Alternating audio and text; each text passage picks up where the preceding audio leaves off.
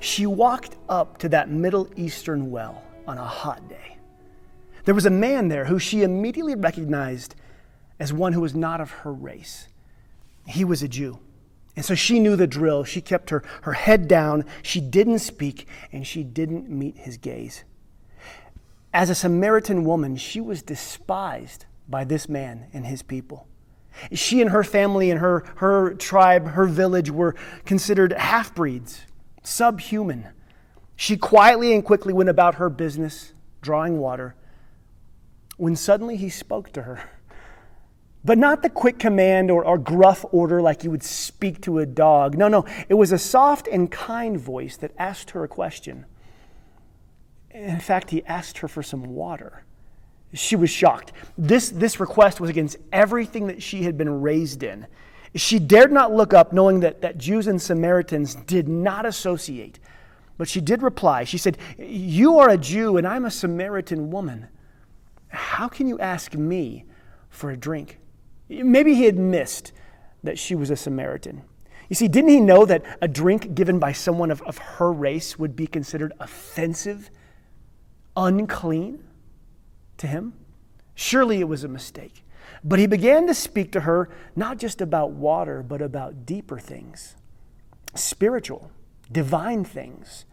And as he spoke and as she began to answer, her heart began to warm as she learned of eternal truth and the Messiah. She was shocked at his insight, his tenderness. She was most amazed at his understanding of her. Like he knew her story, he knew her heart, he saw her. He, he should be berating her, he should be shouting at her. At, at best, he would just indifferently ignore her. She was trying to understand the amazing truths he was speaking about, and so finally she said, Sir, when the Messiah comes, he will teach us the meaning of all these things. And for the first time, she looked up into his Jewish eyes. And he replied, The Messiah? I am he. This man, Jesus, showed the Samaritan woman a divine love that she didn't know existed, one that transcended race, transcended culture. About this time, his disciples returned, and she could tell by their glares that things were returning back to normal. They were as shocked as she was that he was discussing with her. She ran to her village, and her village, they couldn't believe it either. A Jewish prophet here speaking with, with us. The village came out to see Jesus, and, and he didn't rebuke them. In fact, he began to speak to them, and they were, they were amazed at his insight and his love and his message so much so they asked him to, to stay with them, stay with, our, with us in our village, a Samaritan village. In the wildest tris- twist ever, this Jewish rabbi spent two days there preaching a revolutionary gospel that they had never heard before. Many Samaritans believed in Jesus. A revival broke out there in that community. And then Jesus and his disciples moved on to the next village. You see, racism isn't new. In fact, in Jesus' time, it was accepted, it was celebrated, it was endorsed.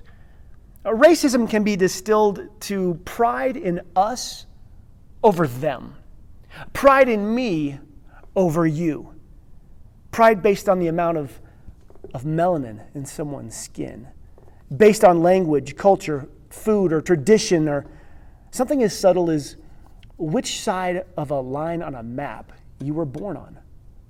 Here's another truth about racism I want us to know. Did you know that Jesus has an opinion on racism? And if Jesus has an opinion on racism, then shouldn't his church, who he's the head of, have that same opinion? Well, this is what I want to talk about today. We are studying the book of Ephesians, this, this ancient letter that was penned from a jail cell by Paul a follower of Jesus. And today we're going to look about what Paul wrote in Ephesians 2, the second half there. We're going to take a look at two men, Paul and Peter, two titans of the New Testament. And so, Peter, Peter was one of Jesus' first and most fiercely loyal disciples. He had a fiery personality. It was, he was passionate. He was mentored by Jesus.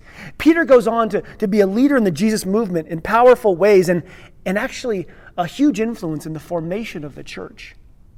And then there's Paul. Paul is just as passionate, just as fiery, but Paul had a completely different path to Jesus than Peter. You see, like Peter, he was raised in a Jewish culture, but Paul was already on his way to being a Pharisee, a, a, a super religious scholar. And one day, Paul had an encounter with Jesus. See, before that, he looked down on anyone who had different blood, different lineage, different culture. But then he had an encounter with Jesus. We're going to look at these two different people Peter, Paul, two very different paths to Jesus. Both came from a similar culture that was steeped and rooted in, in bias and racism. And both of these Jesus followers had to come face to face with their own prejudice about other people. In the time of Jesus, the time of Peter and Paul, the Jewish culture and religion had divided life into two categories clean and unclean, Jewish and non Jew, also called Gentile. The Jewish followers elevated and dedicated themselves to the things that were clean. They avoided, they condemned all the unclean. And these two categories were all kinds of places and foods and items that were strictly avoided and, and condemned. Part of the belief also was that, that racial outsiders were unclean, non Jews were unclean. In fact, if you went into a non Jewish house, if you ate non Jewish food, if you touched a non Jewish person, or if you even touched something touched by them, well, then you would become unclean as well. So people were categorized as clean or unclean based on race, origin, and religion. Before Jesus, these, these two groups were at odds and completely kept separate. I mean, you think things are bad now, but back then, Gentile lives didn't matter to the Jews and, and, and vice versa. But listen to what Paul writes here in Ephesians 2 that we're studying. Paul is writing to those who, who had no protests, had no civil rights movements. But Paul, guided by God's Spirit as he wrote this, he's writing a new and groundbreaking things about spiritual rights movements that transcends what we know. Things that have their origin in heaven. He says this Don't forget, Gentiles, that, that you used to be outsiders. You were called uncircumcised heathens by the Jews, who were proud of their religious affiliation even though it affected only their bodies and not their hearts. In those days, Gentiles, you were living apart from Jesus. You were excluded from citizenship among the people of Israel, and you didn't know the covenant promises God had made to them. You lived in this world without God and without hope. But now, you've been united with Christ Jesus. Once you were far away, but God, has brought you near through the blood of Jesus. This is the same words used here as, as, in the story of the prodigal son when he was far away and God brought him near, ran to him. Same, same words. That's how God is painting those people, the outsiders, the heathens, that though they were far away, God has brought them near. For Christ himself has brought peace to us. He's united Jews and Gentiles into one people that would have been a jaw dropping, breathtaking line. These two groups that were historically and culturally wanted nothing to do with each other, that, that Jesus had made them into one people. When in, when in his own body on the cross, he broke the wall of hostility that separated he did this by ending the system of law and its commandments and regulations. He made peace between the Jews and the Gentiles by creating in himself one new people from two people groups. So, together, as one body, Christ reconciled both groups to God by the means of his death on the cross. And our hostility against each other was also put to death. God brought this good news of peace to the Gentiles who were far away and to the Jews who were nearer. Now all of us can come to the Father through the same Holy Spirit because of what Christ has done for us. So now, Gentiles, you're no longer strangers or foreigners, you are citizens. Along with all of God's holy people, you are members of God's family. So we see that Jesus is not only breaking down old ways of living, he's calling people, all people, to a new way of living. What used to be us and them, Jesus makes clear uh, there's only us now. The wall has been, has been broken. Now, while Paul is writing this, Paul and Peter's journey to racial reformation was a long one. He, he's writing this here in Ephesians, but, but there's obviously a journey behind it to reach this place. I mean, you don't throw off a lifetime of prejudice because the Bible has one verse about it. Oftentimes, you must have Jesus encounters, and you must intentionally choose love. So, back to Ephesians. I mean, in the first part of Ephesians 2, we learned all the amazing benefits of being in Jesus, of following Jesus. We come to salvation, we go from death to life, from freedom, we go, we go from sin to freedom. The effects of salvation are life transforming and changing. It changes the very core of who we are. But as we'll see in the life of Peter, salvation doesn't solve all of our sin issues. It solves our big sin issue that, that keeps us from God's holy heaven, that keeps us from God's love. But we still struggle. We know this. There are places in our hearts and minds that after salvation, God then calls us to grow beyond, to set aside, to mature past. Salvation through Jesus forgives your sins and separates you from the eternal consequences, but as you intimately know, it doesn't remove your battle with sin. There are places in each of us, in each of our hearts, that God is calling us to step out of our sinful behavior, out of the dark into the light. Favoritism, racism, prejudice, these are some of these issues. Racism doesn't end with salvation. Like most things, growth and intentional pursuit of Jesus are necessary to mature past prejudice. And how do we know? You're saying, well, how do we know that? How do we know that, that salvation doesn't just cure racism? Well, we have we look no further than, than Peter himself. Peter. Jesus found Peter in a fishing boat, and Peter followed Jesus after a miraculous catch of fish. And from there, he went on to follow Jesus for three years, being mentored by him. He saw Jesus change, change clear water into red wine. He, he held a basket of fish that fed 5,000 people. He saw blind people see again. He was there when Lazarus, who was dead, wrapped in burial cloth, walked out of a tomb. Peter personally walked on water. Peter cut someone's ear off and then saw Jesus heal it. Peter watched Jesus die. And then Peter spent time and talked with the resurrected Jesus. Peter followed Jesus' footsteps in becoming a traveling minister. Peter preached to thousands of people. Tens of Peter preached and thousands of people would come to salvation. Peter himself, with the power of the Holy Spirit, healed the sick, healed the lame, and set people free. Listen, Peter experienced Jesus and the Holy Spirit in a way that was personal, that was intense, and a way that was undeniable. Yet, experiencing and witnessing, witnessing all that Jesus did, Peter still struggled with prejudice and racism. You see, Peter was raised in a culture that took great pride in being better than those surrounding it. He was born into it, he was conditioned into it. Peter in Acts 10, let's turn there, Acts 10. You can turn or scroll with me. Peter's praying in Acts 10 when suddenly he's caught up into this vision. God grants him a vision and he sees all of these unclean animals come down, animals that he would never eat. And God tells Peter to rise and eat. Peter replies in this vision, Surely not, Lord. I've never eaten anything impure, anything unclean, which means he's never been to a non Jewish meal. But then God declares, Peter, do not call anything unclean that God has made clean.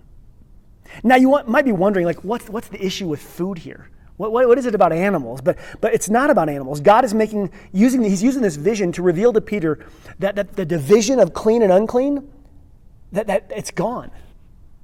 Because as soon as the vision passes, the word says that it says Peter was wondering at, at the meaning of this vision when there's a knock at the door. He goes down, and there are Gentiles, unclean. And, and they show up, and, and Peter, struck by the, the vision of what is unclean is now being okay, when invited to go to, their, to, to a man named Cornelius' house, a Gentile, when invited, Peter does something he wouldn't have done an hour previous. He goes with them. And then Peter sets foot for the first time in a non Jewish household. I mean, this must have been a wild moment for Peter as he stepped across the entryway into the unclean. Never before has he done this. Peter, in verse 28, he remarks, he, said, he, he says to him, You are well aware it's against our law for a Jew to associate or even visit with a Gentile. Talk about us and them. But God has shown me that I should not call anyone impure or unclean. He continues in verse 34 Truly, I understand now that God shows no partiality. This is a truth Peter just learned that day. Truly, I understand that God shows no partiality, but every nation, anyone who fears him and does what is right, is acceptable. That sentence right there it just strikes down centuries of racism in one verse. And then he goes on to preach and his first message to people of a different race. And God's Spirit moves in power so much that the Jewish people who are with Peter, like he has, he has a posse with him, they're amazed that God's Spirit would dare indwell those people. The us's were shocked that God's Spirit was now living in the thems. You see, God is making a new way forward.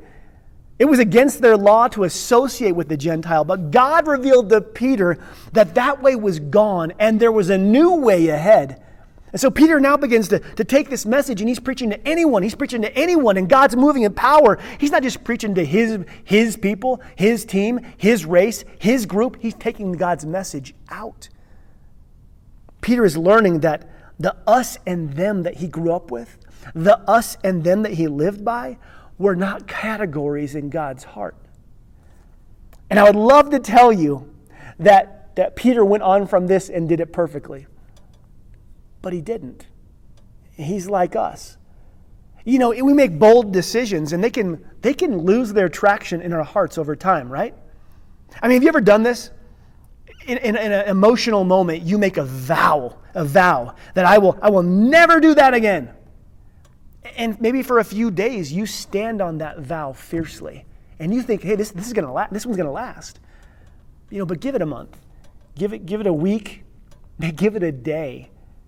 And oftentimes we're right back where we were. This is how we learn that rooting out cultural racism and prejudice isn't just a one time decision. To truly get the prejudice of us and them out of our hearts, it, it takes intentionality. It takes vigilance. You need to be purposeful about it. Let's turn to Galatians 2. Galatians 2 was, was written years after Acts 10. So Acts 10 is where Peter had his vision, and he first went into that, that Gentile, them, that house. And in, in Galatians 2, it's years later, Paul's writing to another church, and he speaks about Peter and a confrontation he has with him. Listen to this Galatians 2, Peter is the head of the church and has vast influence. And Paul is renowned as well. He's a traveling evangelist, and both of them are making huge waves in the culture in the world, and, and they're shaping, they're shaping the world as many come to Jesus. But in Galatians 2, the heads of the church have this big meeting. Listen to the words of Paul as he gathers with Peter. Galatians 2, verses 11. Later, when Peter came to Antioch, I had a face to face confrontation with him because he was clearly out of line.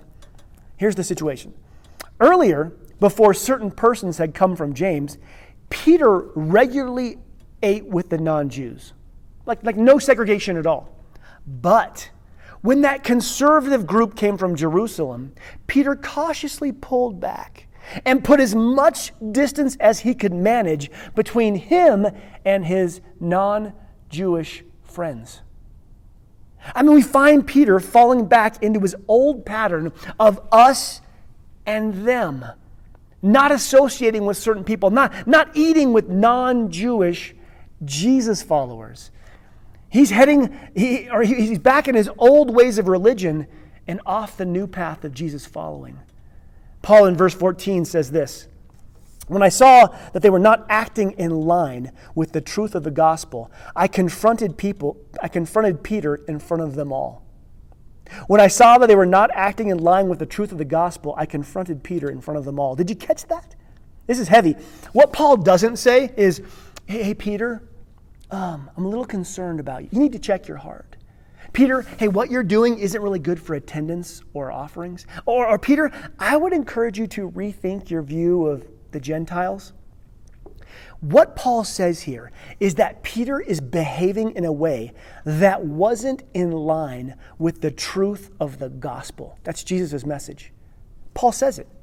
They were out of line with Jesus' message. This is a huge statement not acting in line with the truth of God's revelation from the Bible.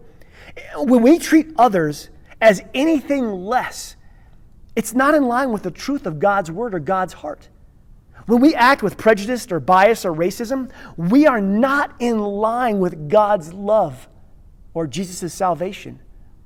I want to let that sink in. We are out of line with Jesus' teaching when we live from prejudice, bias, or racism. God's heart is clear. And as his followers, we're without excuse if we continue to operate in those ways.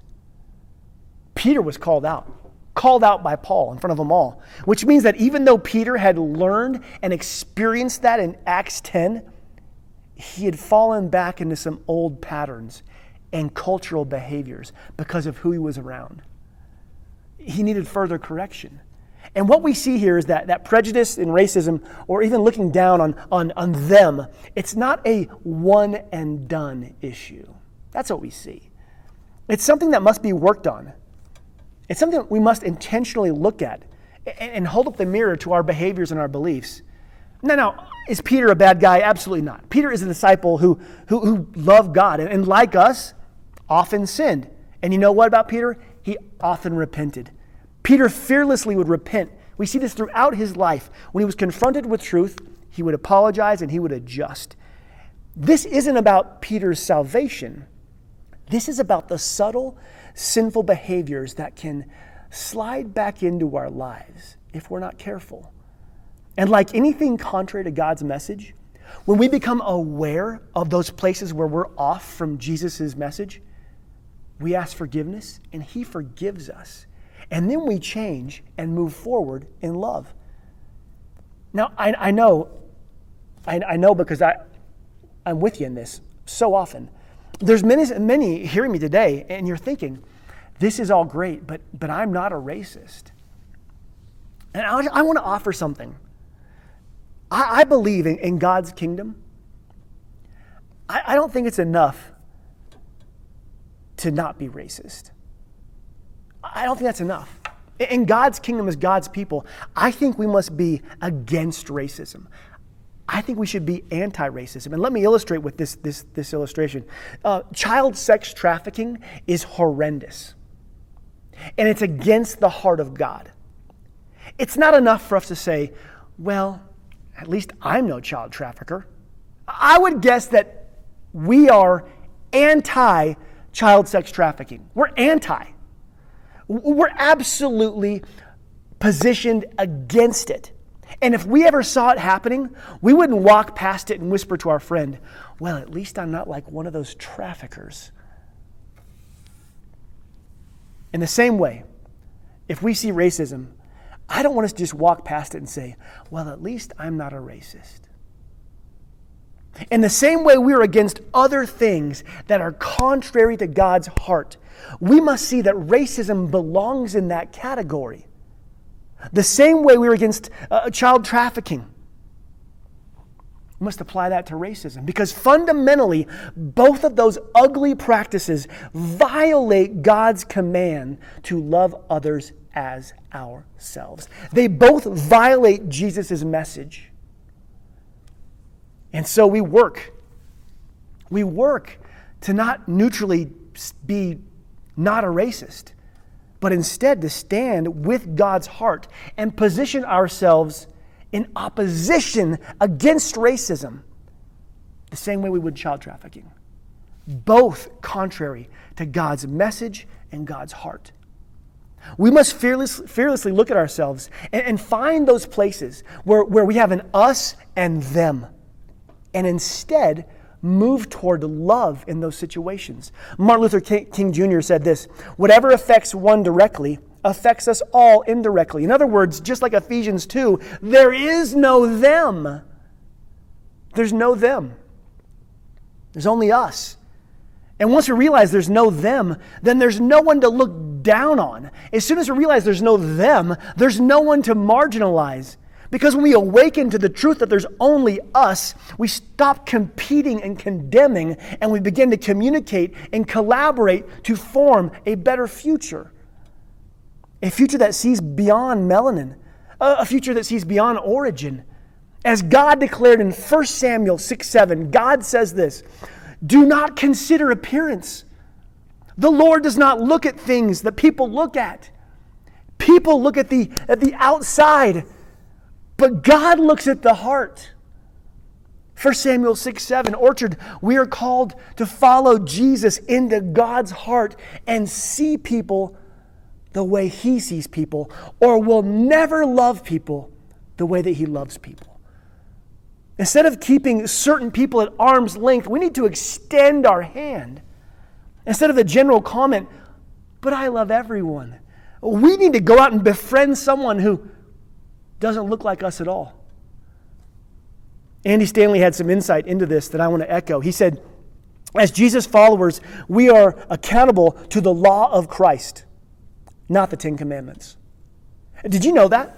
In fact, did you know you can keep the Ten Commandments perfectly to the letter of the law and you can still be a racist?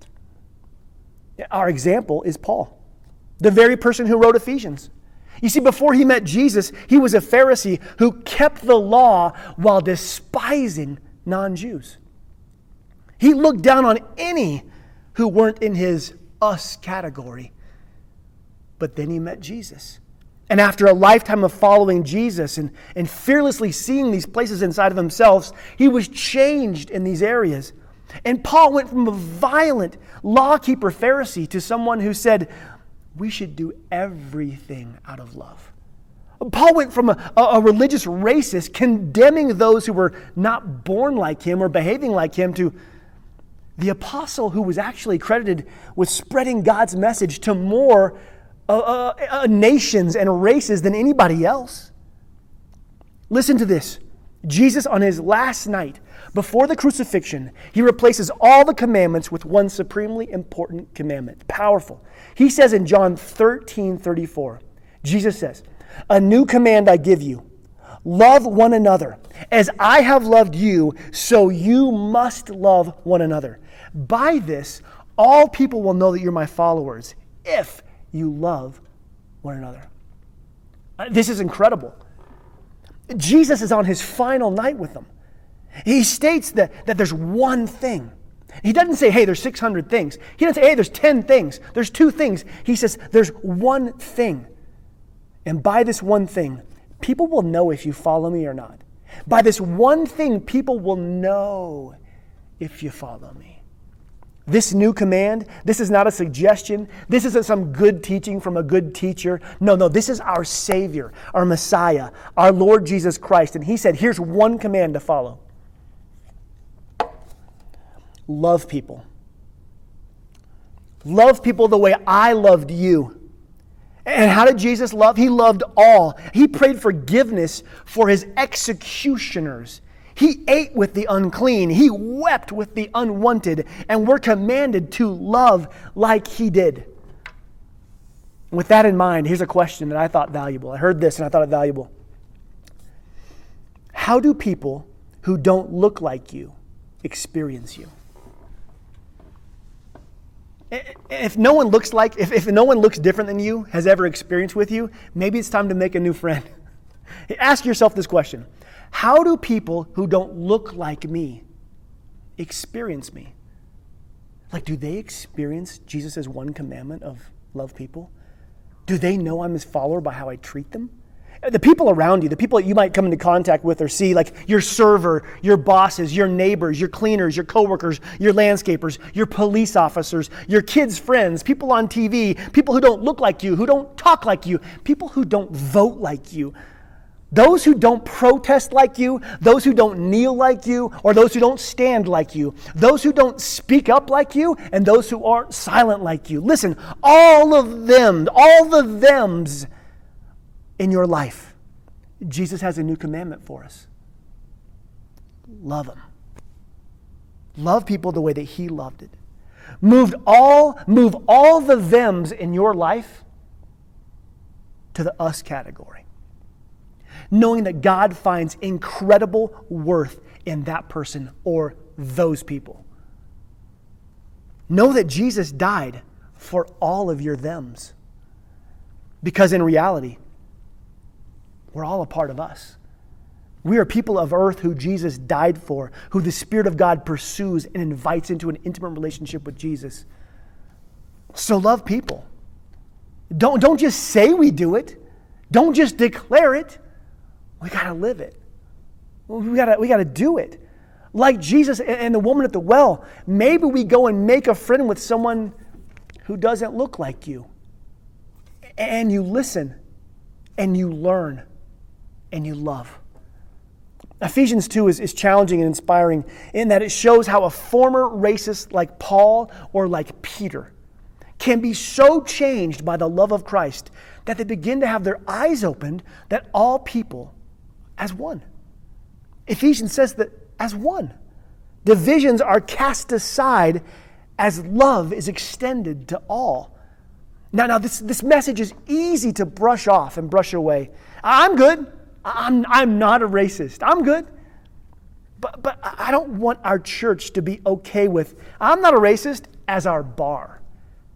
That, that's not our bar. Our bar is so much higher. It is to love all people the way Jesus loved us. That's a high bar.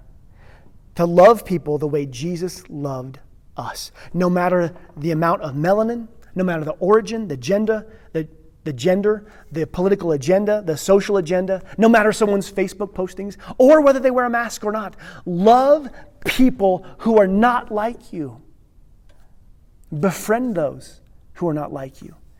And take Jesus' one commandment that he says there. Take that one commandment, take it out of the Bible, and sink it deep into your heart and deep into your mind. Orchard, I end this with one huge question inside of me. As I, as I, as I finish this, there's a question in me. How is this going to be received? And, and how is, as we as a, as a church, can we fearlessly look inward and respond? At the end of the day, God's word is clear where he stands on this. At the end of the day, Jesus' message is clear where it stands on prejudice and racism. And he is the acting head of the orchard. He is, he's in charge here. We want to come into alignment with his heart.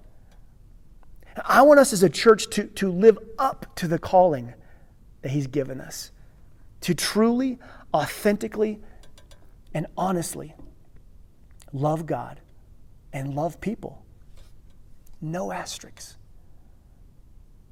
This week, I want you to consider what, what I said about what it would look like for you personally to move from I'm not a racist to I'm anti racism. The same way you're anti so many things in your life because they're against God's heart. I want us to consider this week to make that shift. What would that take in your life? To move from I'm not a racist to I'm anti racism because it's against the heart of God consider reaching out to those who, who don't look like you and listen and learn and love. This week, that's our assignment. It's just a small one, right? Other than that, I want you to read Ephesians 3 in preparation for next week.